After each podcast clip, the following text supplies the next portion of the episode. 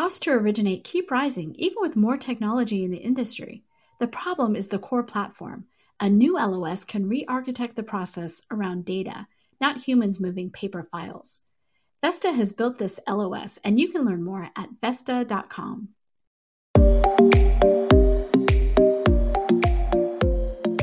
pulled from the hottest topics coming across our news desk. I'm Alcynna Lloyd, and this is the Daily Download. Today, you'll be listening to an exclusive interview that features Dana Wade, Housing Commissioner for the Federal Housing Administration, and the Assistant Secretary for Housing at the U.S. Department of Housing and Urban Development. In today's interview, the Commissioner discusses the administration's newly released annual report, which is an analysis of the financial status of the Mutual Mortgage Insurance Fund for fiscal year 2020. This year, the annual report analyzes the unique challenges faced by the nation as a result of the COVID 19 pandemic. All right, without further ado, here's today's exclusive interview. Hello, Housing Wire listeners. Today I'm joined with Dana Wade, a federal housing commissioner for the Federal Housing Administration and assistant secretary for housing at the U.S. Department of Housing and Urban Development. Thank you for joining us on the Daily Download. Thank you for having me. Great to be here. Thank you. We're so excited to have you. Listeners, today the Commissioner will be speaking to us about the administration's newly released annual report, which is an analysis of the financial status of the Mutual Mortgage Insurance Fund for fiscal year 2020. The annual report analyzes the unique challenges faced by the nation as a result of the COVID 19 pandemic. Dana, before we get into the bulk of this report, can you tell us a little bit more about it? Yes, and uh, thank you for the, the question. Uh, this is a report that comes once a year. It's kind of like the Super Bowl for FHA, or at least for those nerdy enough to pay attention to this. Um, it is where FHA releases its capital ratio, meaning what is the economic value of FHA as a percentage of the insurance in force, so the total insurance on the books. Uh, this is something that is required by the law, and uh, it is in the National Housing Act. It is something that Congress pays attention to, that the public also pays a lot of attention to because it is it is their money, uh, the taxpayers that stands behind this. Thank you for answering that. And let's move on to the report itself. According to data from the FHA, the Mutual Mortgage Insurance Fund capital ratio increased to 6.1% in September, representing an increase of 1.26 percentage points from the 4.84% seen in 2019.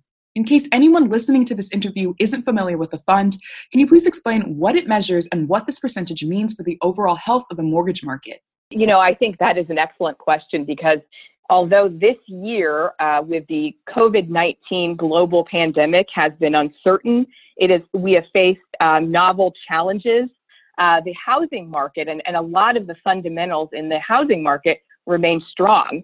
Uh, you know, I think an example of that is the capital ratio, the amount of capital that FHA has been able to uh, put away as, as projected, um, and what largely is driving the 6.1 percent. Um, and I will add that that is that is more than it was last year. The level last year was 4.84 percent. Again, it's the economic net worth or the value of, of FHA as a percentage of insurance in force. Um, and it's the statutory level, so the minimum is 2%. So we're well above that. But what is driving that 6.1% uh, is is really kind of the robustness of, uh, of housing values and the growth in house price appreciation, which has been a bright spot uh, in in uh, in this year's economy. I think the mortgage market overall has been a bright spot, and I think the fact that that homeowners are seeing um, so much equity appreciation is great for them. It's also been great for FHA. Um, but I will say that it, aside from uh, besides house price appreciation, we also made some really good calls at the beginning of this administration to um, ensure that the premiums were at the right level to build capital. We did not bring them down. As a result, we have capital to face these challenges and these uncertainties. Uh, we did a lot of things also to uh, put in place needed fiscal reforms for the reverse mortgage portfolio, which is also part of this. You have the forward mortgages and the reverse mortgages. And I think a lot of that, if you take all the actions that we've that we have put in place and put them all together, um, it's really had a positive impact on the capitalization of the fund, which is a great thing for taxpayers, again, who stand behind FHA. And, you know, I think capital during this time is particularly important because while we, um, you know, are doing our best to meet the challenges of the, the global pandemic, we don't totally know what is around the corner. And that's why you need these reserves to provide a buffer between FHA and taxpayers. And, uh, and so I feel, uh, you know, very proud of the work we've done, and I'm very, very happy that capital is is where it is. You know, we need to remain vigilant, but I think overall this is a good thing for FHA. All right, to pick up on our last question, a little bit about what you answered, I want to focus on something head on the COVID 19 pandemic. Mm-hmm. We already touched on this a bit, mm-hmm. but as you know, throughout this unprecedented time, the FHA has assisted homeowners implementing a foreclosure and eviction moratorium and offering forbearance and other forms of support. Can we discuss uh, the FHA's efforts and how this pandemic has impacted lending?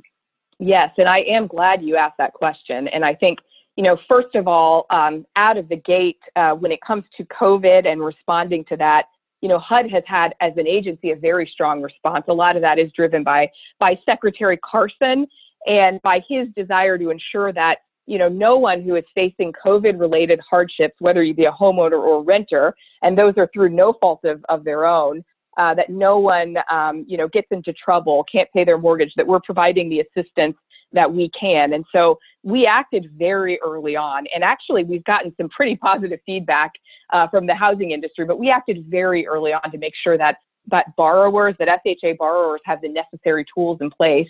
In fact, we actually um, put out a policy to provide forbearance as well as a foreclosure moratorium before the CARES Act, the COVID uh, related statute, uh, COVID assistance that Congress passed before that even came out. So we, we had already had forbearance, um, we'd already had a foreclosure moratorium. We also were really working hard to make sure that borrowers coming out of forbearance had plenty of options to try to get back on track. And I think one of the things that was particularly alarming for a lot of consumers out there is they were hearing you come out of forbearance, you are going to have a lot of you're going to have a big lump sum payment for the missed um, the arrearages that you're building up and that's simply not the case. We worked really hard to dispel that and also put in place a policy that would allow borrowers to take a standalone partial claim uh, in order to handle those uh, those missed mortgage payments. So that has actually been our uh, most popular um, uh, COVID related measure in terms of uh, borrower um, you know usage. Uh, we also have deeper assistance, um, and we have an array of options, including loan modification, uh, loan modification that's rate and term that's combined with a partial payment of claim. So we hope that through that, you know, that array, that array of options, borrowers will feel the confident that they they can confidently come out of forbearance. They will feel like they have enough options in front of them, you know, in order to help them get back on their feet. Um, now, in terms of the housing market overall, as I said, it's, it's overall, um, you know, very strong, very robust. Uh, we have, due to, you know, I believe what I've heard from, you know, the private uh, mortgage industry is that it, due to kind of the heightened risk around COVID and and the need to kind of build their own capital, uh, they did put in place some credit overlays. And so we are seeing that come through. We've seen we've seen improvements in the credit quality of FHA's book which is a good thing, I think, overall. Um, I, I will say that we have not seen that hamper credit availability. In fact, we, as, as you know, have grown uh, over the past year. We've we've continued to provide, you know, record uh, percentage of loans to first-time homebuyers. We are very strong in providing credit opportunities to minority borrowers. So, you know, we feel like we've grown. Um, but I think, you know, just in terms of of, of when you look at the credit market overall, there has been a little bit of tightening. You know, we all know that COVID is temporary. Temporary. I expect that that will reverse. Um, you know, as soon as we get out of this pandemic. Thanks, Dana. As you talk about the efforts the FHA has put in place for struggling borrowers, I'd like to switch gears and talk about how this pandemic has specifically impacted the nation's low to moderate income earners. A lot of data we're seeing indicates this pandemic has locked a lot of first time homebuyers out of the market.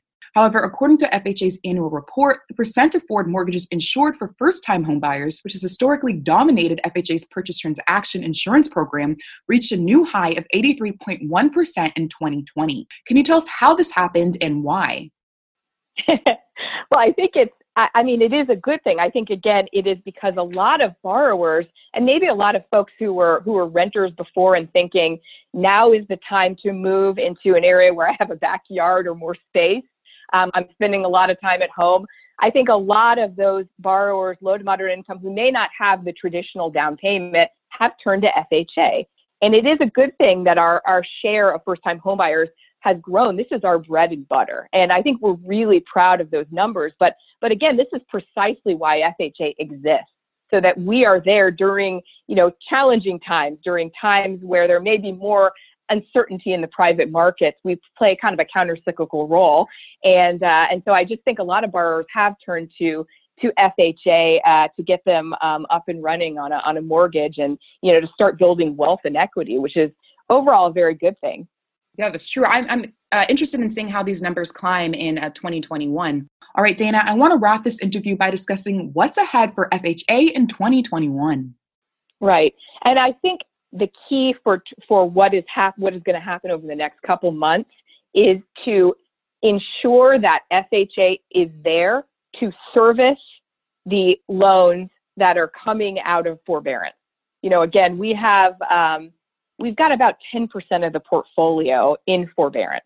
So that means they're not making mortgage payments, and they're allowed to do so, do that under the law uh, for up to a year. So there will be borrowers who are rolling out of that, and again need the options to get back on their feet. Um, we've got about an 11.5% rate of serious delinquencies, um, which are lo- loans that are, um, you know, a couple months overdue.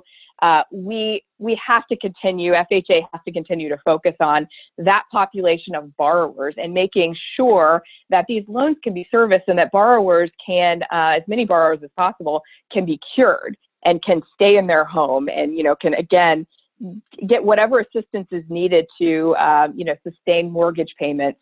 I think that's going to be the focus. It's really servicing these folks. You know a lot of that depends on the economic environment and you know things like um, the job market and you know other factors including potentially um, additional um, covid related stimulus from congress but but i'll tell you um, you know it's really fha should be laser focused that's the best thing for the borrowers that it serves, who you are right are more disproportionately hit by COVID than than conforming borrowers. But it's also the best thing for taxpayers and for you know the solvency of the fund and kind of you know ensuring that FHA uh, continues to operate and and does not take heavy losses. But uh, but I expect that you know again with COVID being temporary, I think there are a lot of a lot of reasons to be hopeful and uh, FHA certainly has a lot of work ahead of it, but I'm I'm very uh, positive about the future. All right. Well, Dana, thank you so much for joining us on the daily download and providing us an in depth analysis of this report. Excellent. Thank you for having me. It's really been a pleasure. Thank you. Thanks for listening to the daily download today, and I hope everyone has a wonderful weekend. And if you haven't already, don't forget to hit that subscribe button on the podcast so you don't miss out on the news of the day. And with that, that's a wrap on today's podcast episode. Catch everyone here again on Monday.